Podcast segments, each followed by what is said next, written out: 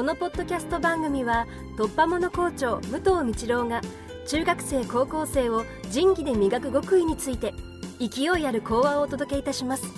お楽しみください。おはようございます。心躍る春がやってきたのかどうかわからないけれどもだらしがない。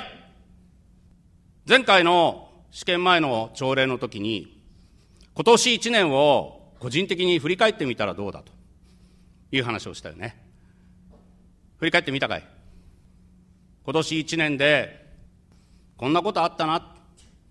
今日はそれが終わった人に次のね学年に上がるまでの間にやってほしいことはもうみんなも分かっているように来年1年どうやって過ごしていこうかということを考えてくれ。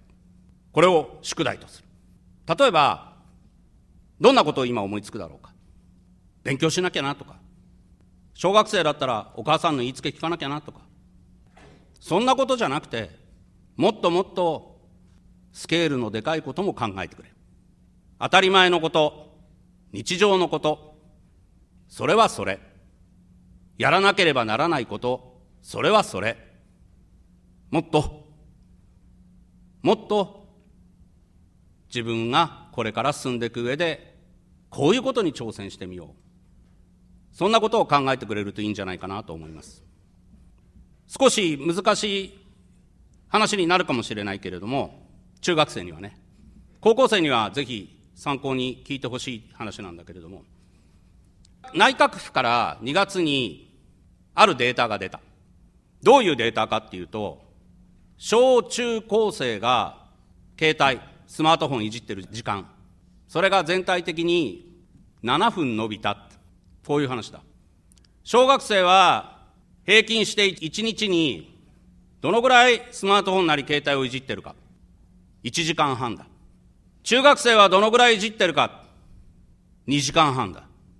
予想通り、高校生は1日どのぐらいいじってるか。3時間半だ。内閣府の調べだ。3時間半を1年間で計算してみた。中学生は約38日間寝ずにずっといじってるってことだ。高校生は53日だ。1年は365日。そのうちの53日間フルに携帯をいじってるってことなんだ。素晴らしい機能じゃないか。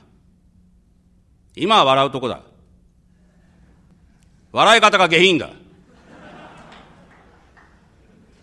いいかい何が言いたいか昔、携帯のなかった時代の人たちは、この時間を何に当てていたんだそんなことは知らないよじゃなくて、ある高校生の話、高校2年から高校3年生になるときに、スマートフォンをガラケーに変えたんだって。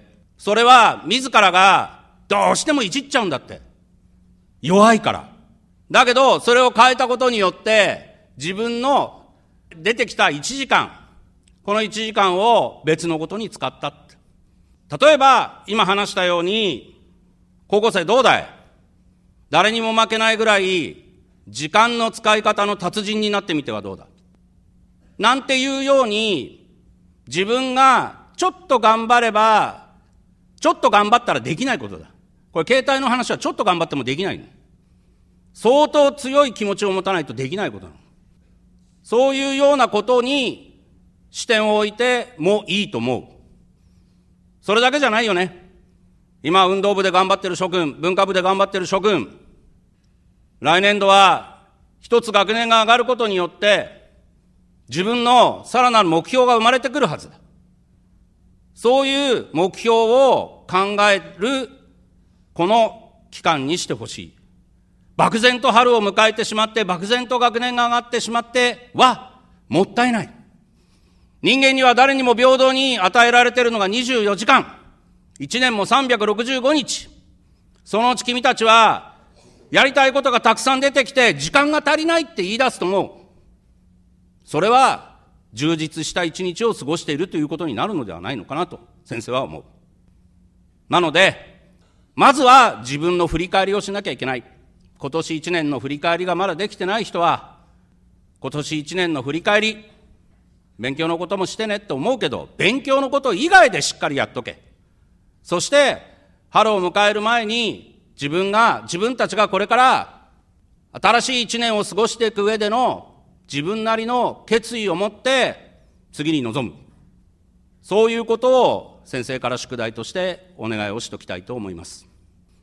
先生の話は、まずはここまでです。